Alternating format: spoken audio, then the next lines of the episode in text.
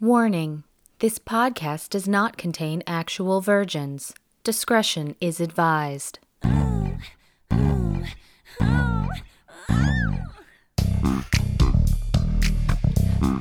movie Virgins.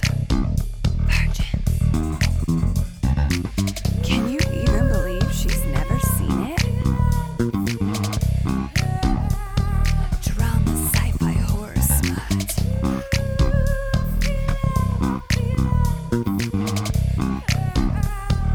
What's your favorite watching position?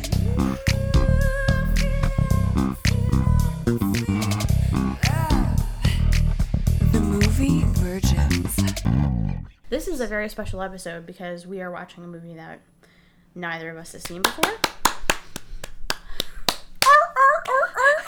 Halloween extravaganza. Did we just start? Oh, did we? That's how this begins. It's the witching hour. It's the Halloween extravaganza. Welcome to the movie Virgins. Neither of us are allowed to light candles for fear that our virginalness will bring about these witches. Virgin sounds like vagina. It makes us think of women. I don't know why I said that. I don't know. It makes me think of sacrifice. I think we did just start. Okay. I think that's it. Cool. Hello and Hi. Welcome. You're Lindsay Schaefer. I'm Leah Bross, and this is a very special episode of Movie Virgins.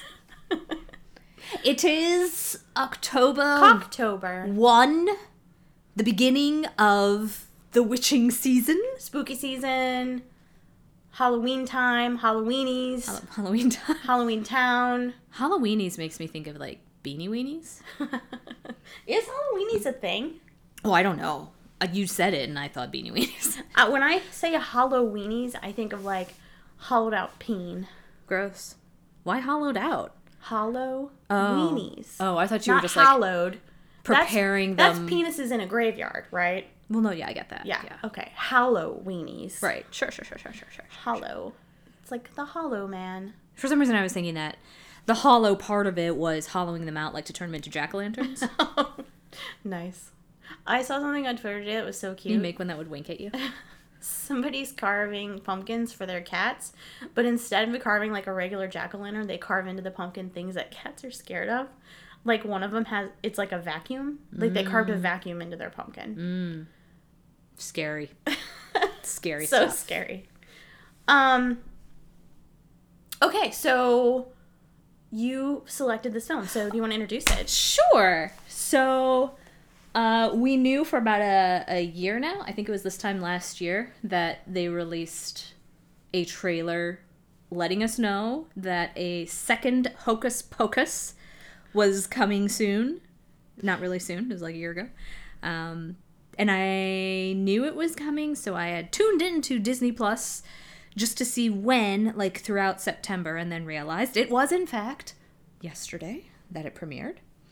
So when you said, hey, what are we going to watch this weekend? I was like, oh yeah, shit, I hadn't thought about it. I was going to watch Hocus Pocus 2 because it's available and I want to. So is Hocus Pocus, the original from 93, really important to you? I don't know that it's really important to me. It's definitely a movie that I liked a lot, still like a lot. I feel like it's become this huge thing over the last... It is a thing.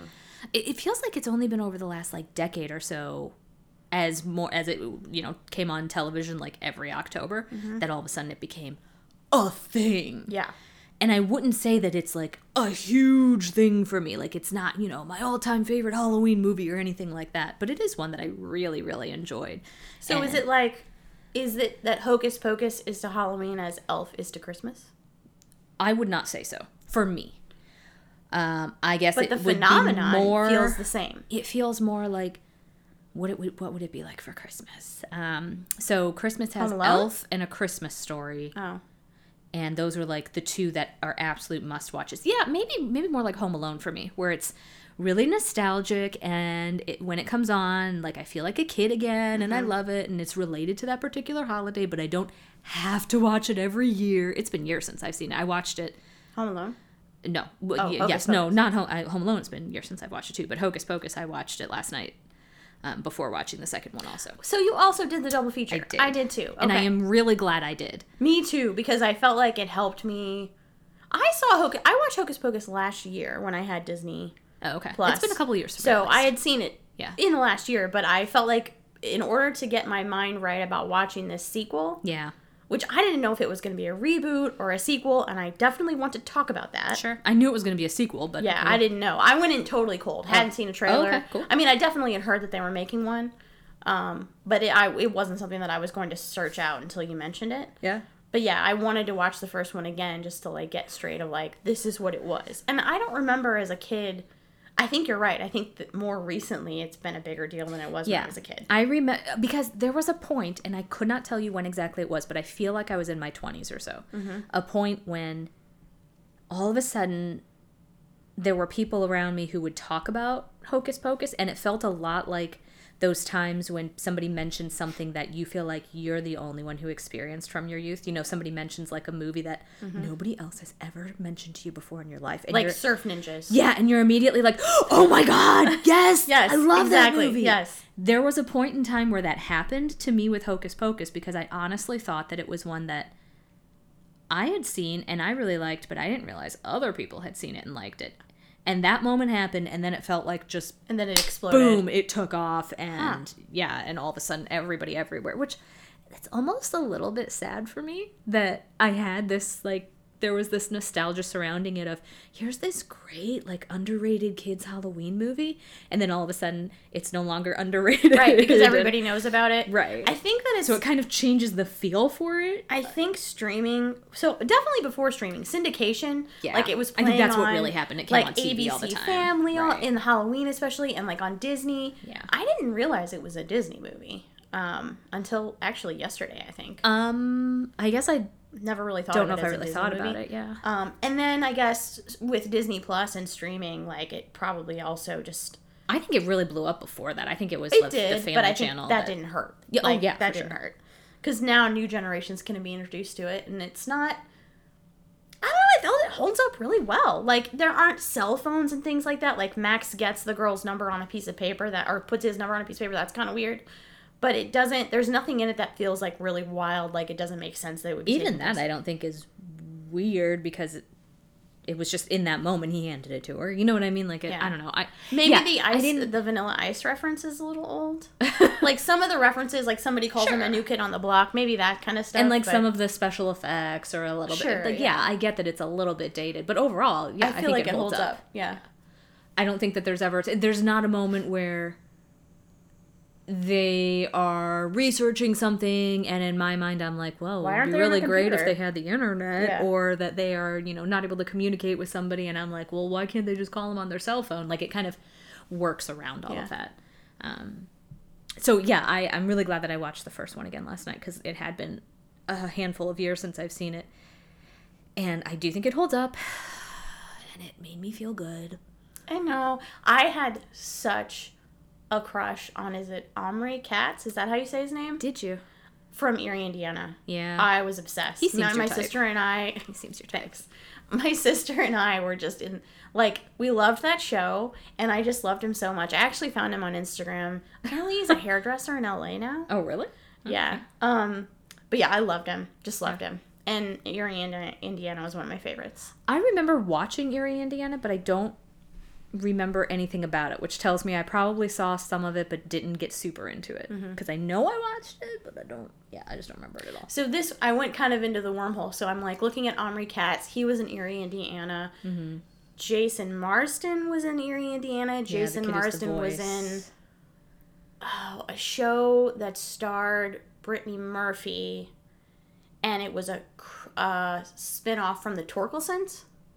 And okay. I loved The Torkelsons. And then there was a show spun off from that had Jason Marsden and Brittany Murphy, and basically, like, the mom from the Torkelsons and two of the kids, because it was, like, a different universe, right? Oh. That mom and the two of the kids, she went to live in the city of Seattle, and she was going to nanny these two bratty kids who belonged to this guy. It wasn't really a spinoff. It was, like, a... I mean, I would call it a spinoff, but they did... It was, like, in a different way. Mm. But anyway, so that kind of sent me down that rabbit hole. The Torkelsons. Man, yes. That's a great show. It was an incredible show. It's probably a terrible show if I were rewatched Almost it, Home. Wait, that sounds really familiar. You'll know those faces. Give me that. So maybe it is all the Torkelson kids. Yeah. It's those three. Mm-hmm. Yeah. And that probably was the first time I saw Brittany Murphy in anything. Yeah, probably. But at that time, I wouldn't have thought of her as being Brittany Murphy. I just knew her as, like, the girl from this show that was the bratty teenager daughter. So anyway, yeah. So I thought Omri Katz was adorable, and he's still adorable in this movie. He is adorable in this movie. I just don't find him particularly attractive. He's like the perfect 90s teenager. But I also feel like, look, what is her name? Is it Allison? Allison. Yeah, she is, and I remember thinking this when I first saw it. That girl is fucking gorgeous. Yeah, like I remember when She looks like a model. She looks like an adult model. Like I remember when I first saw this, and I was probably 11, thinking like, oh, she's like a beautiful grown up. Mm-hmm. Like, why is she even here? It always seemed a little. I like her, and I like the character and everything, but it always seemed a little odd that she was there. But she is so gorgeous. And then I feel like Thora Birch is so cute. Her laugh is infectious. Everything she does is adorable as fuck. She's wearing that red lip like a fucking champ. I loved her from Patriot Games and then Clear and Present Danger. Right, so we've done the Harrison Ford podcast. I haven't seen any of those movies. Okay, so she's the daughter in those. And so she's not in it a ton. I mean, obviously she's not like involved with the CIA as the little girl. But even there, she's a little bit younger because I think at least Patriot Games was before this for sure. And she's just so fucking cute and honestly a really good actor. Mm-hmm. For a kid, a really good actor. And I feel like I saw that again in this movie because it's been years since I've seen her. I haven't seen anything that she's been in since she was like a homeless college student on Lifetime. It's hard not to watch her. She's got a lot of great screen presence. Yeah. And the cat... Binks, yeah. Just obsessed. Love Billy Butcherson, and we haven't even gotten to the fucking main characters of the fucking movie, Witches, yeah. The Sanderson sisters, who are also in fucking incredible. Okay, this is the best. I'm gonna go ahead and just say this. I just want to say this. Yeah, I don't know if this is a hot take or not. Oh, this is the best thing that Sarah Jessica Parker has ever done. Forget Girls Just Want to Have Fun. Forget Sex and the City. It's this. This would be my favorite thing that she has ever done, yes. I will say I am not such a Sarah Jessica Parker fan that I have seen everything that she's done. Neither have I. I hadn't need to. This is the best. Yeah, exactly. I feel like this is the best. Now, Kathy Najimy, it's hard because of Veep to, like, say that this is the best. Okay. Because I honestly feel like she's... We will need to talk more about Veep because there's a lot of Veep people here. But in the second one, for sure, yeah. But I feel like this is probably the best that she's into. And then when it comes to Bette Midler, look, I listened to soft rock a lot as a kid. So I always have known Bette Midler as Bette Midler, as the songstress, you know. Mm-hmm. But truthfully, as an actress, like, Beaches, not great. Schlocky mess. Well, personal opinion. I haven't seen a ton of Gypsy Rose Lee, like, very over the top. I don't really know a lot about, like, Bette Midler stuff. I only like Bette Midler as an actress in this, as Winifred. What's the film she's in with Lily Tomlin? Yeah. Where they play twins. And I feel like it came out around the same time as, like, 9 to 5. Because I do love Lily Tomlin. I love that movie so much. I haven't seen it probably since like 1989. I watched it pretty recently. That would have been in the 80s? Oh yeah, that was like early to mid 80s. Hold on. That was a while ago. Hold on, I'm gonna keep looking for this. But yeah, so Bette Midler. My favorite Bette Midler. My favorite Sarah Jessica Parker. Probably my favorite Kathy Najimy, although I think she's great in pretty much everything. Big Business. Yeah, you haven't seen it. Get your fucking ass out there and watch it. I haven't seen it. It's incredible. Decades. It might be on Disney. Probably not. They can probably find it streaming somewhere though. I'm gonna look. So, okay. So, no. We both did a double feature. I think we're both glad we did. But really, we were setting out to watch the second Hocus Pocus. Yeah. So, what do we think about 2? So, I didn't know going in if it was going to be like a reboot or like, because, so what happens in the first movie is the Sanderson sisters die at the end. Correct. And really quickly, too, before we get too much into Hocus Pocus 2, I want to talk about why I think this first movie is such a good Halloween movie. Okay. Anybody can watch it. Uh-huh. It's like perfectly like safe for kids to watch. Yeah. But also has some good, not necessarily that it's adult humor, but stuff for adults. Like, for example, Gary Marshall and Penny Marshall. Yes. That is in there for the parents watching this. It is. And I love them both, by the way. It is scary. It can be a little scary. It is scary. There are definitely some scary moments. It's got a great brother-sister relationship thing. Like, I feel like the plot makes a lot of sense, and I feel like the plot makes so much sense. The stakes are perfectly high. Easy, too. Yeah, I feel like there are so many movies nowadays where it's so complicated. Yes. And this is just... It's very simple. Here are these witches who, in order to have forever lasting life, need to eat the souls of children. Duh. Perfect sense. 100. Now, they got caught back in 1690s. Mm-hmm. They were hanged. You know, shit happens. But if a virgin lights this candle, they're going to come back. And guess what they're going to do if they come back? They're going to eat kids. They're going to hunt for children and they're going to eat them. Right. So done. I feel like there's a great end of the first act. There's a great second act. It's just a good fucking film. Mm-hmm. All right? Yeah. Do you know Mick Garris, he is a horror guy, was involved. I think he wrote story and helped produce this thing. So that I feel the horror elements are very good. But the other thing of why it's like such a good Halloween, 1, it takes place on Halloween. 2, there's some really awesome like built-in costumes. You can be Billy Butcherson. You can be the cat. You can be the Sanderson sisters. There's just all kinds of shit you can get from this. Sure. I think one of the things that I love about this... You can be the book. You can be the book. All you need is an eye. One of the things that I love about this movie too is it feels... okay, it's not... realistic. It's a kids movie, I get that, but it feels more real. They didn't laugh at themselves, and I know we haven't started in on the second movie yet. I know what you're talking about. Big problem that I have with movies is when they make fun of themselves, or they pull from a previous film, or they just it takes me, or if they break the fourth wall, all of that kind of stuff takes me out. This one, so for example, in the second one, when they charm everybody at the festival and they're dancing, and it's this choreographed dance. Yeah. So fucking stupid. Whereas in the first one, when they charm everybody and they say, you're going to dance until you die. Yeah. Everybody's just dancing and they don't even realize it, and they're still having fun. They're just like, I've never had so much fun dancing in my life. And then once the curse ends, they're like, ooh, we stayed up really late. We danced forever. It felt very... there was no like... incredibly obnoxious, heavy-handed, tongue-in-cheek kind of bullshit. It's there's overacting and silliness and fun ridiculousness because it's a kids movie, sure, but not that kind of you're trying to be cute, you're trying to be sly, and it just comes off feeling forced. Yeah. So, getting into the second movie, I turn it on. I don't know what's going to happen. So, I didn't really know until, so he gives him the candle, they go to do the ritual, they come back, and then there's some reference in the coming back of like, what were we doing the last time? And it was like, oh, we had those kids in cages, and then I'm like, okay, so this is, they died, but they're back again. So there's some kind of perpetuating thing about this. Well, I mean, you heard spell that they Richard Splett talking about. Before he ever gave them the candle, he was talking about how, and they came back 29 years ago after a virgin lit this candle, and here's the candle. See how it's all burned away. Like, he told that whole story. Did you fall asleep? Right. No. Okay. Yeah. Okay. So, okay, that's right. That would have been the first time. Yeah.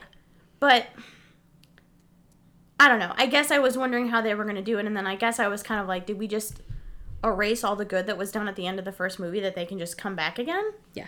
Right. That I didn't I thought that was dumb. Because they had one black flame candle that was used to cast that spell. And that shit got burned. So, I mean, they explained it when Richard Splett.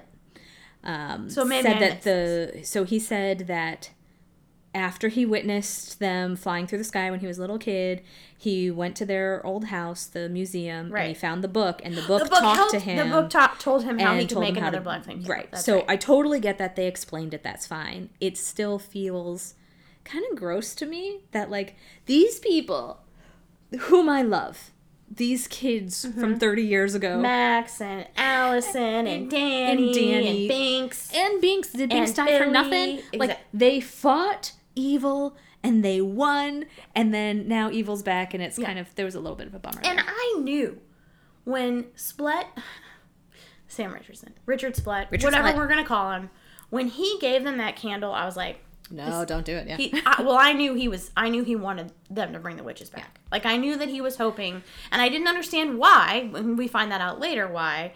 But he's just an idiot. I think there was an interesting element that they had there, where when he's talking about he wanted to bring them back, and he was like, you know, look around you. Everybody thinks that they're really cool. I mean, they're not evil like they used to be. You know, there was a different time and they would have been evil then. But now, like, witches are kind of cool and they'd be totally cool.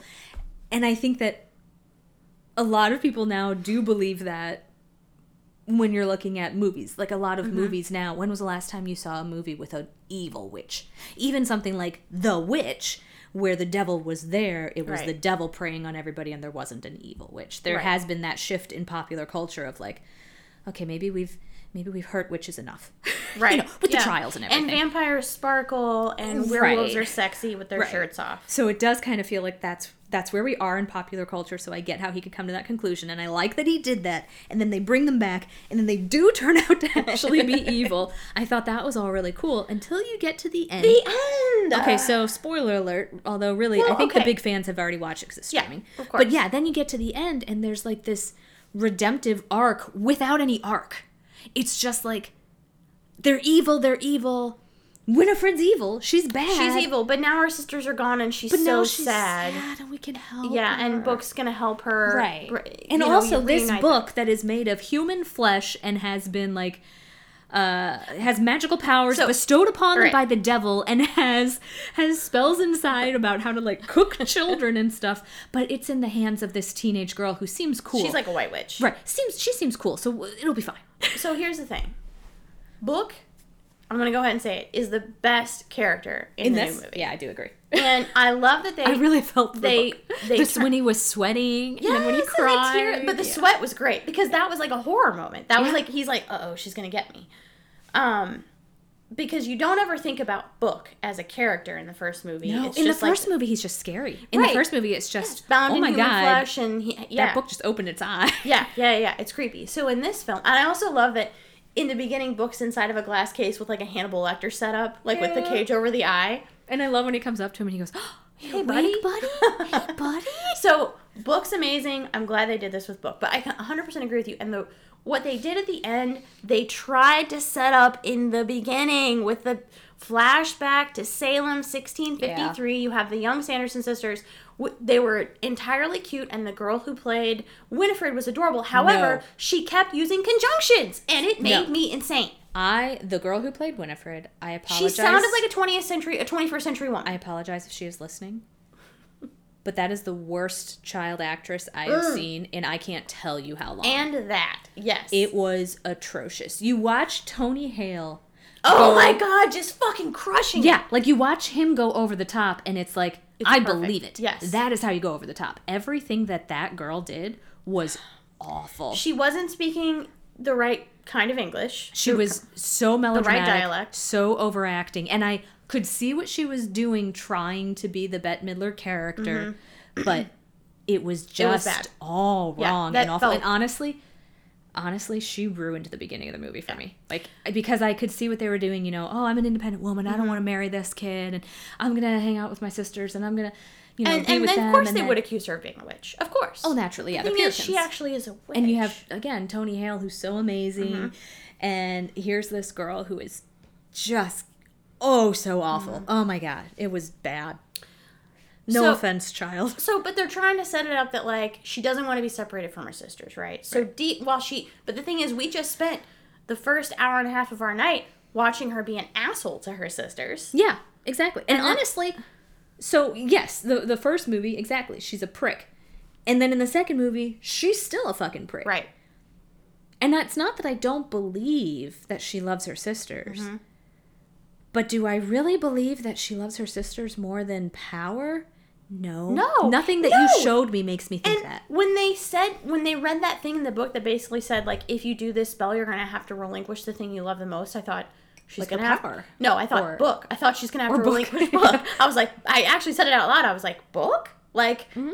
Because I didn't think, I was like, I guess it could be your sisters, but it just was, it wasn't solid enough. No. It was really weak. No, yeah. So that alone makes it not as good as the first movie. I think the great thing about the first movie is you don't have any of the muddlement there of who's good, who's bad. Mm-hmm. It's very clear. It's very clear that these witches are bad. And then the only kind of fun thing that they do is you think that Billy might be bad because he's a zombie who's raised to kill them.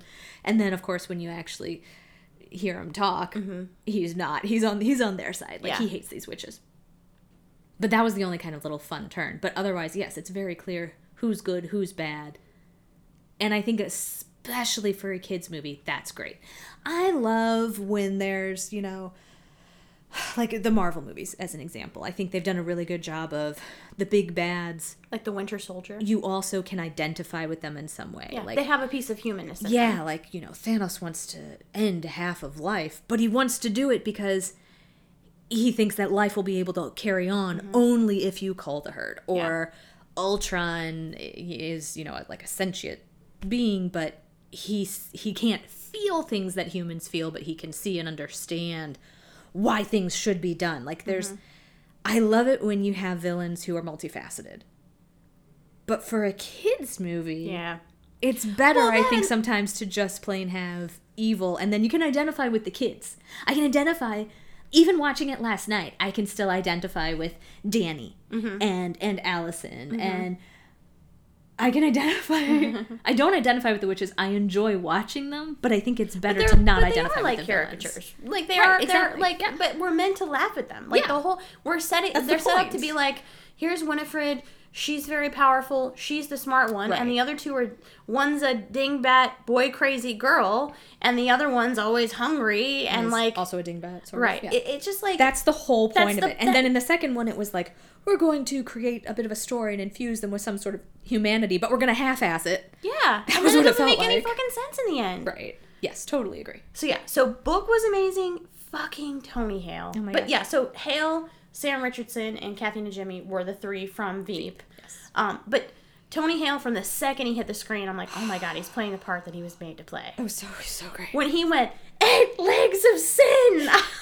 So great. And then in the future, or in the, I guess, present day, he's just a dad who wants a fucking candy apple. So first of all, when he first comes on as the mayor, and he's talking to the girls, and they're just like, oh, he's such just a sweet old dad. He did it so well. It was so perfect. He was so sweet. I loved it so much. And then if there is anybody who I really actually felt for in this movie and identified with, it was him when all he wanted was this candy apple. Fucking candy apple. They weren't there last year. He's probably been dreaming about this for like 2 or 3 years.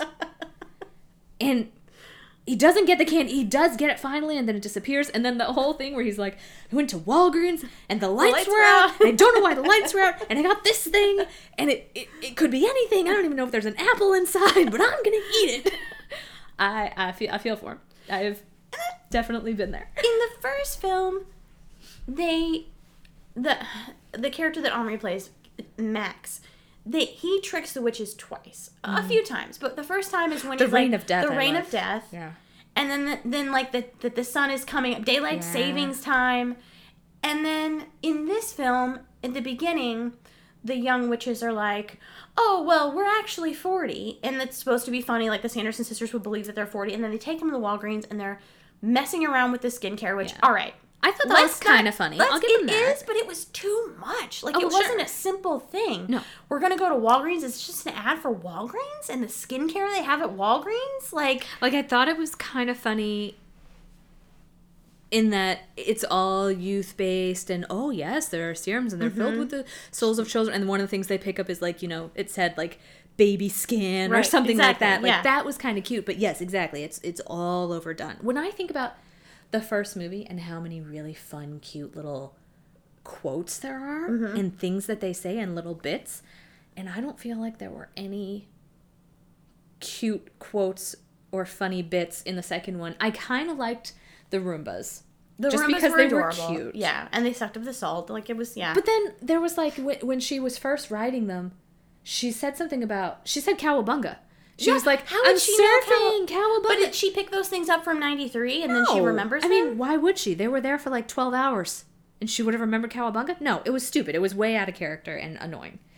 When they first reappear. And then later also when she talks to the guy and she's like, what did she say? Like, damn, we look hot or something. Mm-hmm. There were just enough things. That was one of the things that was great about the first movie is the way they talked was, you know, all the thous and these. Mm-hmm. And it was supposed to. Yeah. I mean, obviously it wasn't exactly. They were scared of a road. It was a simple, dumb thing and it was perfect. Yes. They were scared of a blacktop road. So much of it was so funny, the whole, like, out of time element. Mm-hmm. And in this one, there were a couple of little things, and that was okay, but it just didn't do it right. It felt like a caricature. This conversation is just so fucked, because kids are going to watch Hocus Pocus 2 before they see the first Hocus Pocus, and they're not going to understand. Okay, but here's the other thing about kids watching it. The second one is all about teenagers. There are no little kids. You're right. I hated that. Even as an adult, I was like, wait, because where are the little kids? So I was like 11 when I first saw this, right? And yeah, that's about right, 10 or 11, something mm-hmm. like that. Danny in this is, 8 or 9? I think they say she's 8. Mm-hmm. Yeah. I would say I identified most with Danny in the first one. And even though I'm 40 now, I still feel that way. Yeah. I still watch it and I'm still like, she's still the one, and rightfully so. She's kind of, I mean, all the kids are main characters, but, right. you know, they're after her. She's the kid. Yes. And the whole idea of them eating children, like, you want to side with a child mm-hmm. to be their antithesis. Mm-hmm. And there were no children in this at all. There were only teenagers. But, like, even in this first one, they mention that they can, like, eat the teenagers, but they don't really want to. They want the little kids. Mm-hmm. And in the second one, they don't even mention little kids. They're not worried about them at all. They're like, oh, you 16-year-old, or what do they say, 40-year-old teenagers, we can eat you. It'll be fine. We'll just eat. Like, it's just... And the witchiness of... I can't think of her name. The girl. The main girl from the second movie. I don't know. I didn't recognize any of them. I'm sure they've been in other things. I will say those two main girls, the mm-hmm. two best friends. Becca. Yeah. Gorgeous. Becca and Izzy. Absolutely. And then their friend Cassie. So... Becca, it's her 16th birthday, so she's a Halloween baby, which is kind of cute, and they're going to do this ritual in the woods. So I'm getting, like, Kraft vibes, right? Yeah, like, yeah. I was thinking and the dumb boyfriend, Froy, the kid's name is Froy. His real name is Froy. Oh, that's weird. He was in Cruel Summer, which was on last summer, I think, on ABC Family. He's a hot fucking kid, but this is his... He plays kind of an asshole. Like, he plays, like an abusive boyfriend in Cruel Summer. Here, he was perfect as, like, the dumb jock football player. I loved the part where he was like, I never made fun of you guys. And the fact that he doesn't understand it. And then she explains it to him and he goes, oh my God, I'm going to have to apologize to so many people. And I think that's totally true. He was probably thinking, you guys are having fun. Yeah, and you guys are kind of my friends because your friends and my girlfriend, so we're just playing around. That was really, was awesome. So, Becca, it's her birthday. They're going to go do this ritual. The friendships felt real. I think their relationship with Cassie was good. Mm-hmm. I did like, too, how once they actually talked about it, that felt very real. The whole, like, mm-hmm. oh, she wasn't actually ditching us. She thought we were ditching her. Right. And when they said to her, like, how could you not know that we felt this way? And she said, because you never told me. Right.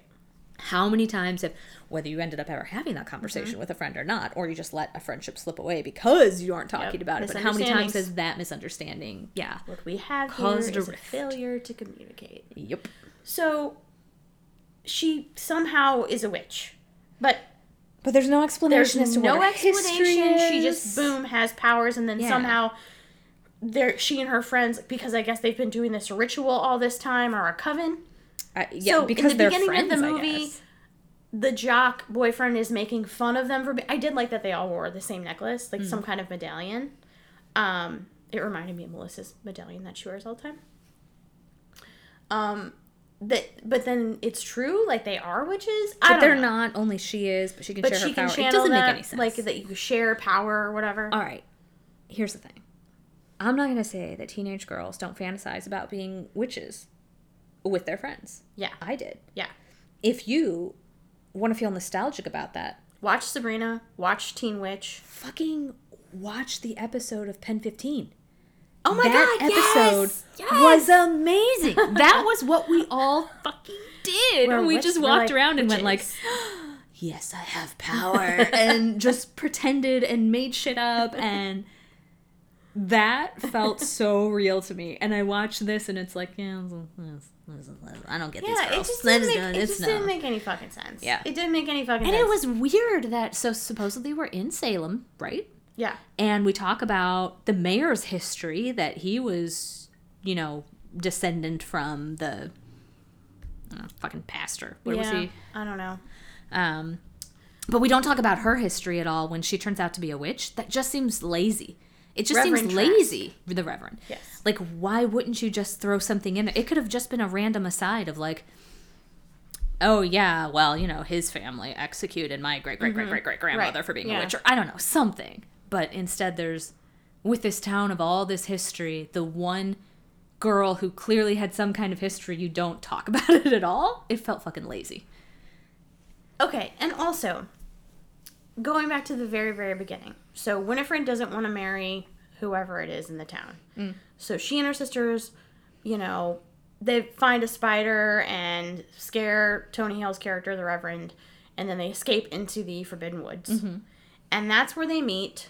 Mm-hmm. The lady from Ted Lasso, whose name I am not remembering. Yeah, I know. I can't remember her name, but as soon as I saw her, I was like, I love you. Biscuits with the Boss. Yes, exactly. What the fuck is her name?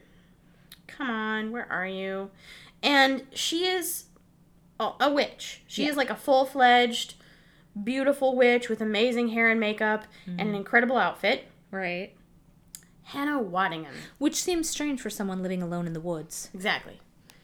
And also seems strange when... these witches, 30 years ago for Hocus Pocus, were purposefully made to look kind of ugly. Like, Sarah Jessica Parker is pretty, and they, you know, make her talk about how beautiful she is. But also, Sarah Jessica Parker is also kind of ugly. So even the beautiful one is still a little ugly. You know what I mean? Mm-hmm.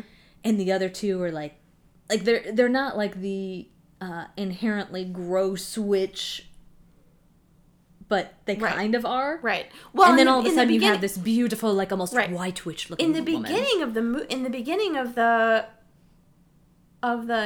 when they're in the first movie, they're all old and haggard. They're all old and haggard.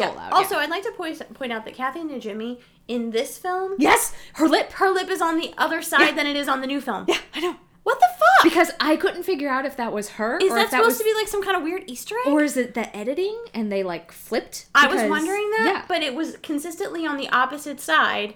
Because in this movie, it's on her right side. Right. And in the new movie, it's on her left side. And it was consistently on her left side. Yeah, so I noticed that too. That had to have been a choice. That had to have been a choice. I also noticed Sarah Jessica Parker in the first movie, her voice is very... like she's really kind of the dumb blonde high pitch. Yeah, like little girl. Mm-hmm.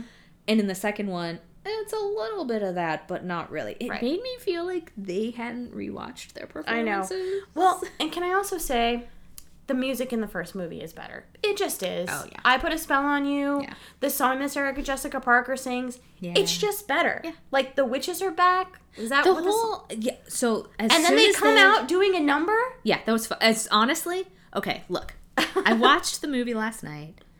I would say, overall... overarching recommendation. If you're a fan of Hocus Pocus... yeah, watch it. Are you going to think it's as good? I highly doubt it. Right. Are you going to be disappointed? Probably.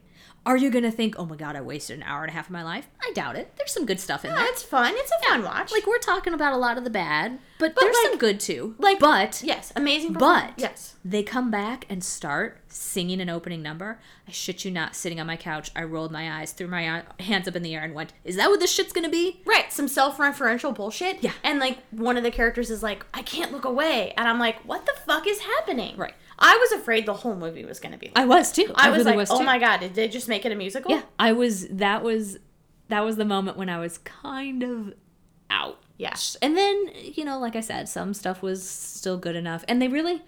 So, very beginning, the little girl was a terrible, terrible fucking actress. But Tony Hale's there. Saves it. Right. And I knew that this was just going to be like a flashback and they weren't going to be all about them. It was confusing when you know what? I think Hannah Waddingham was in there because they just wanted to give her a part. Maybe. I think that's why. I think it was like, we'll put her... She wants to be in the movie. Maybe she's friends with one of these guys. We'll put her in the movie. Well, I think I think that was a sign of this is when these girls first become witches. That's why they had her. But then she just gives them the book and leaves? I don't know. It just didn't make sense. No, it doesn't make any sense. It doesn't make sense as to where she came from. It doesn't make sense as to the fact that she says that she eats children, yet she seems pretty nice and cool and isn't going to eat these children. So I think what we're getting at here is... There is way too much in the second movie explanation of where these witches came from. It was so much better when we just knew that they were witches who eat children. That's all we need to know about them. Well, not only that, if you're going to talk about where I don't have a problem talking about where they came from. But again, it was really half-assed. It was like, oh, she's, you know, a like stubborn, powerful girl who doesn't want to get married. Oh, okay, but in the first movie, she was... all about bringing her dead lover back because she really cared a lot about him. That did amuse me that Billy was like, we kissed one time. Yeah, I did like that, yeah. But that wasn't anything that seemed to even have anything to do with her character this time either. Like, it was kind of like a... let's throw this in for, like, women's empowerment. Mm-hmm. But it has nothing to do with the character, it felt like. It felt super out of place. And then we'll show you that they first became witches because when they did go out into the woods, this witch appeared and gave them a book. But there's no tie-in to, like, I guess they were orphans, and their dad apparently had an apothecary, but what the hell does that even mean in terms of, like, what they do or who they... There wasn't any real history to them. It was just, like, one ill-fitting story and then here's how they got book.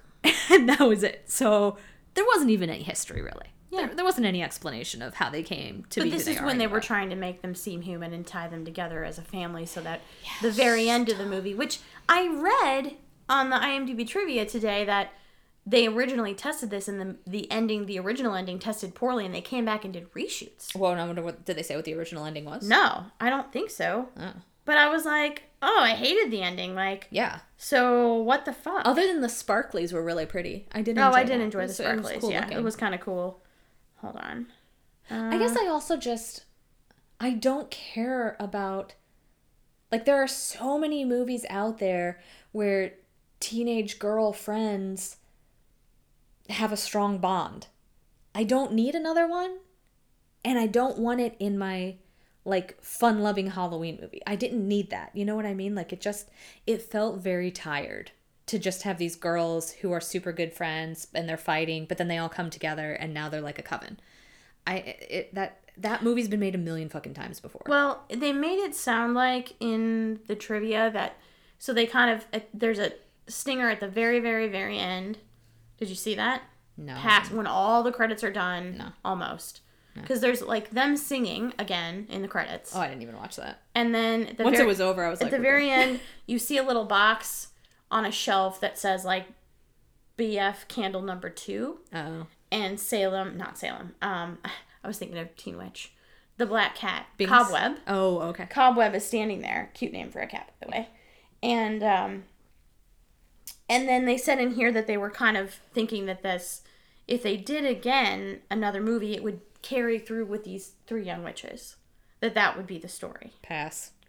There's nothing interesting about them. And I'm not, like, the actresses were fine, the characters were fine, but there was nothing about them that I would want to watch again. The whole reason why people got so excited for Hocus Pocus 2 is because of the Sanderson sisters.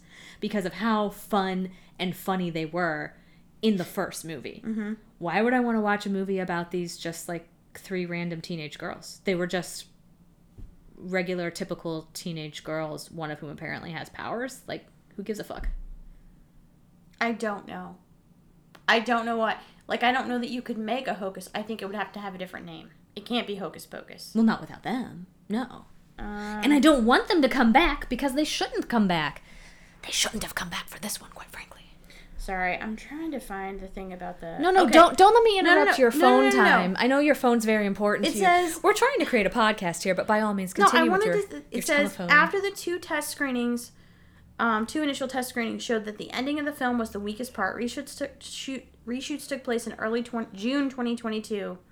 So they did redo the end. I don't know. But it doesn't say what it was before, yeah. No. I agree that I would recommend it to someone who really likes Hocus Pocus, the original film. But if you have children, show them the first movie. Show them the first movie. Like, if they're over the age of 8, they're going to love it. Yeah. If they're younger than that, they might get scared. I don't know. I don't really know kids. But I think you know your kids. You know your kids, you know. But I think it's a really cute children's movie. I mean, I guess it is interesting because the very beginning they do show the Sanderson sisters being hanged. Like, you don't see their bodies, you just see their feet. Their feet, yeah. So the implication... But I mean, the first 10 minutes they do kill a kid. That's true, but you don't actually see her die. No, I'm just saying. You just see them get young, and then you see that she's sitting in a chair. I don't remember ever thinking that this was a scary movie. I remember thinking there was some scary imagery with, you know, Billy the Zombie and stuff like that, but it never scared me. But like I said, I was like 11, so I was already a little bit older. I would have been in middle school. Like, I would have been in 7th or 8th grade. So. Yeah. So I don't know if a 6-year-old might actually be scared of it, but I don't know. It's the first movie is a really good movie. And the second movie, some of the performances are good, but it's very confusing and the plot is trash. And probably what's going to happen is the kids are going to like it because... I don't know. Kids like dumb shit, and it's going to get really fucking popular and famous, and... I don't know. I think the good things about the second one... Tony Hale. Richard Splett. I enjoyed Richard Splett with Billy the Zombie. I did like them together. It's a little buddy movie. I do think the teenage girls, I think that they gave good performances. I just don't think their characters were anything special. They were literally just, like, typical girls... There were some interesting little kind of plot points. Like I said, Richard Splett thinking like, everybody thinks witches are cool and they wouldn't be evil. They'd be fine. And then we'll show you, they're going to kill you. The thing about these kinds of movies that makes me kind of nuts is when you have a character like Winifred, who is seemingly very powerful and is continually foiled. Yeah. It drives me nuts because it's like, you should be able to run game. Like, what are you doing? It doesn't make any sense. Like, okay, I think so, you like, buy it, or I at least buy it in the first one because they are out of time and they don't know all of these things. But they even get caught before they're out of time. They get caught, and hanged. And so, like, let's take Witches of Eastwick. Same vibe. Here you have Satan, the devil himself, come to Earth to breed with these 3 women. A blonde, a brunette, and a redhead. Yeah, of course. Much like the Sanderson sisters. Sure. And they somehow fool the bastard. I don't get it. He's fucking Satan. And he's Jack Nicholson. Satan inside of Jack Nicholson's body? Like, I don't see how anyone could best that thing. Or that person, or whatever we want to call it. I think the whole point in making that into a movie... is that you want to feel like you could pull one over on the devil. Or if you're a kid and there are evil witches who eat children, you could actually outsmart them. And even as a kid, like, you could pull one over. That's the whole point of turning it into a story. I think I get mad because I'm like, the fuck you're doing? You're blowing it. Come on. You've got power. Just makes me crazy. Also, but, I mean, they got power, like I said, in this first movie... being so far out of time, yeah, they might have power, but they don't know what the fuck's going on. So when he says there's a rain of death, yeah, they're going to go hide to get out of the rain, and he's going to be able to escape because there's a fucking rain of death. That's what they assume. They can't, get around easy. They see things that they think are magic that aren't actually magic but are just technology. And so I do get it in this instance. I do get it. And when you're talking about when they were very first caught... Mm-hmm. Dude, you say they're powerful, but they, like, lured a kid from the village. Did you think that no one was going to notice she was missing? I mean, they'd been doing it supposedly for a while. Ultimately, they turned the one kid into a cat and killed the other one. So, no, they didn't get away with it completely. They did pull some shit off, yeah. But, yeah. And they did cast that spell that would get them back. Right, 300 years later. Yeah. The last line of the first movie is really fucking dumb. I don't remember the last line. What was the last line? Thackeray Binks walking off with his sister Emily into, like, heaven or whatever, and he's like, she's like, what took you so long? And he's like, I had to wait for a virgin to light a candle. I like it. I like it. It's silly. Stupid. It's silly, but it's so funny. Dumb. I think it's great. Yeah. Anyway. I really like, going back to the first one, too, Binks, I think this is, you know, it's a kid's movie, so it's kind of silly, but there's also, like we talked about, the relation, the brother and sister relationship, and the fact that you have, here's this boy, Thackeray Binks, who wanted to save his sister and was trying to look out for his sister 300 years ago, and he couldn't save her. And then he ends up back exactly 300 years later, and here's this other little girl who's about the same age as his sister, who he is able to save. Yeah. I love those kinds of, like, his bringing it all back. And her brother saves her, right? Right, like, right, yeah. The brother-sister relationship. So you have that mirroring of it, but I mean that sort of, like, it's almost like a redemption arc for him. It's a really good fucking movie. It's well written. I know, that's what I'm saying. It makes fucking sense. Yeah. I like the second one. Just... It feels like, the second one, honestly, look, like we said, if you're a fan of the first one, you'll probably enjoy it just because these three are back. But I was disappointed that we didn't have any of the human characters from the first one, or even any reference to them. Like, you could have thrown, you know, a kid in, like, it could have been Allison's kid or something. Yeah. But no, it made me sad that there was no reference to anybody whom I had come to love from the first one, first of all. Second of all, it all just felt like... like a great big, like, fun-loving pat on the back for them. It felt like one of Winifred's spells that didn't work out is what it felt like. Great film. The first one. Sorry. The first one's playing right now. So I'm, like, looking at it going, both a mom dressed as Madonna. Like, both of them are incredible. Streaming on Disney Plus right now. The part in the first one. Let's go back to the first one. The part where they come across the parents at this big party. Also, it just feels so real that these parents are, like, real people who are out having a fun night pretending not to be parents for once. They're just, you can tell they're probably drunk. They're dancing, having a good time. Mom's dressed, like, as Madonna. And yet also, they do care. Like, when Max comes in and he's like, something bad happened, his dad is immediately like, what's going on? What's wrong? Where's your sister? You know, it's not like the kind of dumb absentee parent that you get in a lot of kids shows and movies where they're just kind of clueless. They're still real people, and the only reason why they're not helping is because they've been cursed. But again, it's not a bizarre choreographed curse. It's just they've been cursed to dance all night. And they think they're just having a great time because they're probably already drunk and dancing and having fun. And that bizarre choreographed curse in the second film doesn't do anything in the end because they find him, and then they just wander off, and he loses his fucking candy apple. I know! The one that he got from... the one that he got from the stand that he really wanted. Yeah. And it looks good. It looked like it was, like, cookies and cream or something. I don't eat candy apples. I do not like regular candy apples. Because there's, like, candy apples, and then there's caramel. I don't like either of them. What I like is... slice up a caramel apple, that's good. Or, like, get a caramel dip. Only if it has chocolate involved. If it's a caramel apple just with caramel and nuts, no, I don't want that. Because the nuts are, like, they're never really crunchy. They're kind of meaty. And but chocolate and apples are, that's a weird combination. No, so they're at Dearburg's right now. Probably going to pick some up on my way home. Okay. They're smaller apples because, you know, the huge ones seem great, but I like to cut them up. I don't want to actually eat an apple. Yeah, I don't want to bite into that. Yeah, so... if you have a huge one, it's going to be too much. Like, I just want, like, a nice normal-sized apple covered in caramel, and then they also have, it's peanuts and then white chocolate chips and chocolate chips. Oh. So you have chocolate in there, you have a hint of nuts, but you don't have a ton of them. Like, that's good. I enjoy those. But if it's just caramel and nuts, no matter if it's peanuts or, like, pecans, I enjoy pecans. But you put them in caramel, and they just get kind of too soft and meaty. Yeah, they do. Yeah. And there's no real...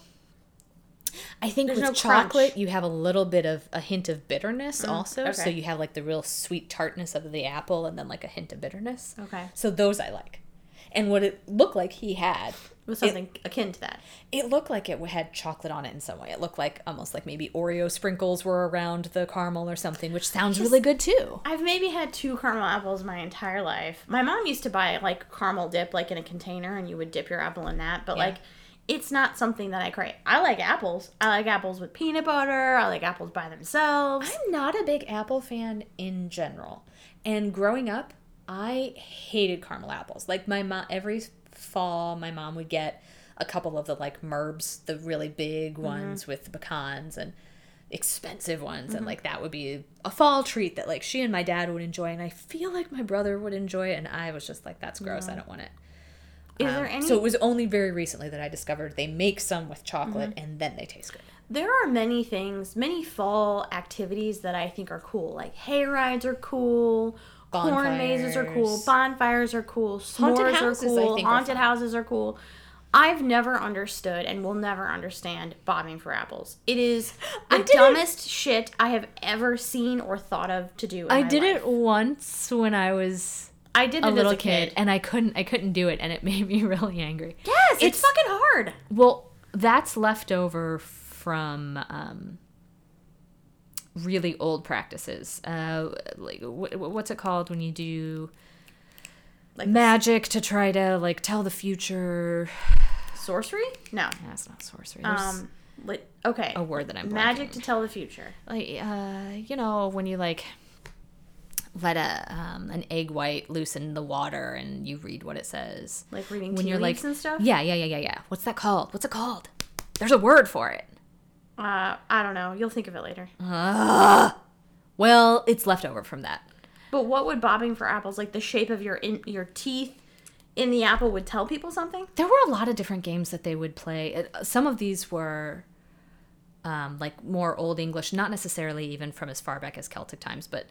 There was one about, like, you would have a rope with an apple on one end and a candle on the other, and they would swing it around, and then if you could catch the apple, that meant something. And then there were ones where you would, like, peel the apple and throw the peel over your shoulder, and whatever the letter looked like was, like, the letter of your future spouse's first name that it would start with. I mean, apples were involved in a lot of that. What is the word I'm looking for? I don't know. Like, I'm reading about it on the Wikipedia, and it says, the tradition dates back to the Roman invasion of Britain, when the conquering army merged their own celebrations with traditional Celtic festivals. During an annual celebration, young unmarried people try to bite into an apple floating in water or hanging from a string on a line. The first person to bite into the apple would be the next one to be allowed to marry. Fascinating. Yeah. We should do that. Yeah, sure, why not? Apple bobbing was appropriated in the Celtic festival Samhain. Is that how you say it? Samhain. Salmon. I'm just going to call it Samhain. It looks like it's Samhain, but Samhain. It's Samhain. With apples, a sign of fertility and abundance. Yeah. Health risks. There's a section of the article on health risks. Don't drown? No. Communal buckets in which saliva and nasal mucus may come into contact with the water is a risk for the spread of pathogens. Look, we know this, but you don't need to actually say nasal mucus. We get it. Funny. It says, in light of the COVID-19 pandemic, safer alternatives have been proposed, such as using separate bowls for each participant. So, yeah, I just think it's a dumb... No, you just bob for them in Purell instead of water. Right, exactly. I just think it's a dumb... It's because you couldn't do it. Like, because it's hard to do. It's hard to do. Why do I want to get my head wet when it's cold outside? Like, it's just stupid. But, like... Okay, popcorn balls. We've talked about candy apples. Like, popcorn balls. Why are popcorn balls a thing? Right? Yeah. I don't know. Yeah. They have been forever. And I think maybe it's just because... Maybe it's just because they're easy to make? I don't know. Because I've had them... Have you ever had, like, a cinnamon popcorn ball? I don't think I've had a popcorn ball that somebody made it with, like... 30 years. Okay. So there's popcorn balls where the popcorn is still, like, full pieces of popcorn that hasn't been smashed down. Yeah, it's just, like, lightly but it's always stuck together. Stale. But I've also had them where they're just, like, packed down super tight. And it's, like, biting into something solid, which is insane. I remember eating all this stuff as a kid. I and would being just... Like, what the fuck? I'd rather have a Rice Krispie treat. Oh, yeah. Rice Krispie treats are the best. Yeah. I feel like... When it comes to fall treats, too, my brain always goes to, like, pumpkin pie and apple pie, which are more Thanksgiving, I guess. But when I think of fall treats, it's about the pumpkin pie for me. I only started eating apple pie, like, maybe 5 years ago. My favorite pie is chocolate chip pie, and I'll eat other pies, but I'd rather eat chocolate chip. And I don't like key lime pie at all. No. When you say chocolate chip pie, do you mean like? I mean the Toll House pie. Yeah. But when you made it, is it really firm, it's like melty. Cakey? It's melty. Or is it because my grandma would make it, and I think it was a similar recipe, but it was like.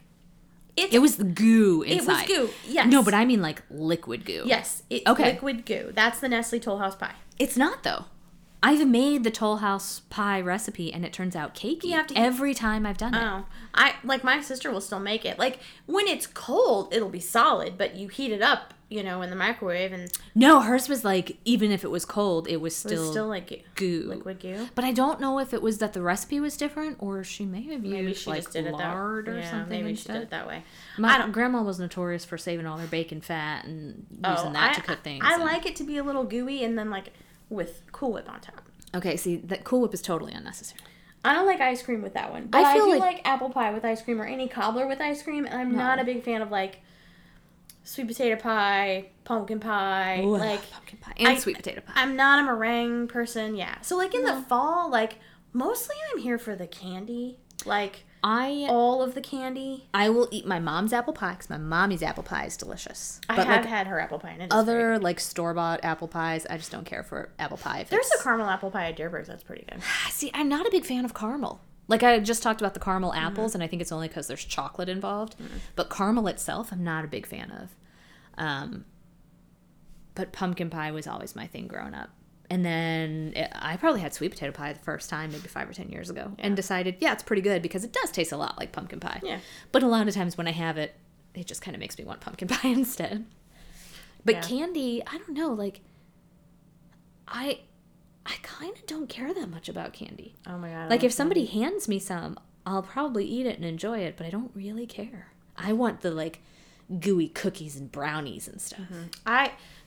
Trick-or-treating, I always we'd bring our candy home and you dump it all in trade. Dump it out. Well, we didn't really do a lot of trading. Oh, that's sad. But we would dump it all out in parts so our parents could inspect it because the whole razor blades and candy thing. Did they ever really inspect it, or did they just steal stuff? They inspected it. My dad would also take some of it. Yeah, I don't remember my parents ever actually inspecting anything. I just remember them taking people now they take the candy from the kids and then they dole it out over time. I'm what are you doing? Let the kids eat the candy. They fucking earn that shit. And not only that, most kids aren't actually going to eat it all at once. Most kids. I'm not most kids. Oh, you just I wouldn't eat it all at once, but I did organize it into I categorized it all, made sure it just felt good, mm-hmm. to lay it all out and kind of see what I had.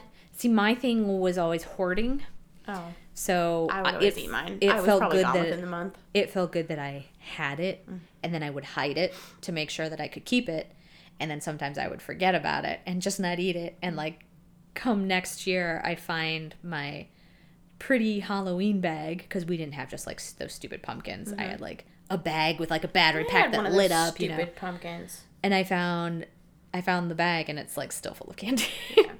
We never got that much candy. Kids today, I feel they come home with so much candy.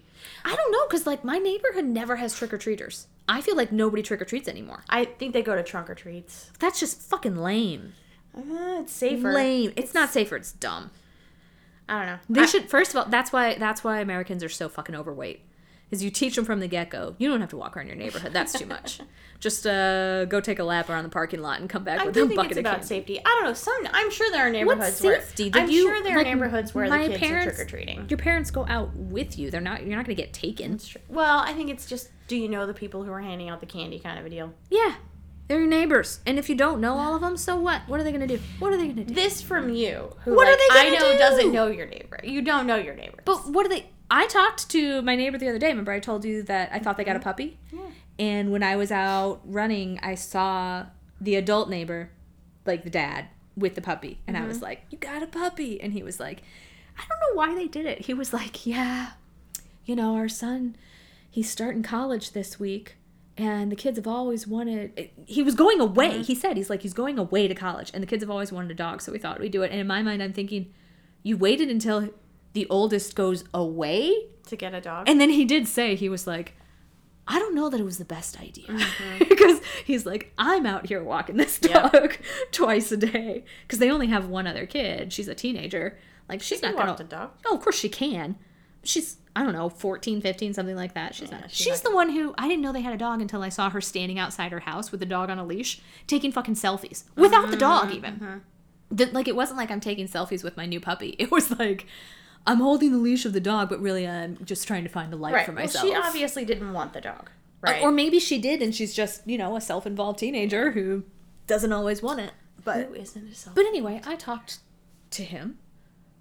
But if the candy, like, you know what a fucking Kit Kat looks like. It's still in the wrapper. I mean, no, of course, if you have candy that's not in the wrapper, you're not going to let your kids eat it. But what's not to trust? Do you think people are injecting candy with poison? Yes. Well, you're fucking crazy. I don't think that. I'm just saying, like, the world's a different place. It's really not. When it comes to trick-or-treating, come on.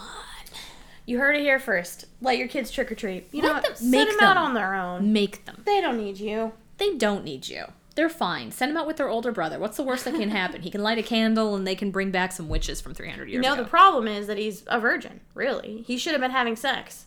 Do you want to protect your kids? Get them laid so they're not lighting black flame candles and bringing back witches.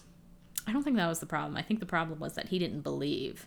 It's all a bunch of hocus pocus. There are plenty of virgins in that town and who still did not light the candle. Cuddling with this human flesh tome. Oh, Allison. All right. Anything else about the Hocus Pocuses? The Hocus Pocus? No. All right. Watch it, but watch the first one first. And really just watch the first one. Yeah. The movie Virgins. Happy spooky season, motherfuckers. This is Leah, and I only have one thing to say, and it's that apparently Kathy Najimy couldn't make her face do the thing that it did in Hocus Pocus the first, so she did it on the opposite side of her face in Hocus Pocus the second. But maybe she should have just not done that thing with her face in the second movie. I don't know. Second movie's bullshit. Second movie blows. Watch the first one. That's all I have to say about that. Good night and God bless.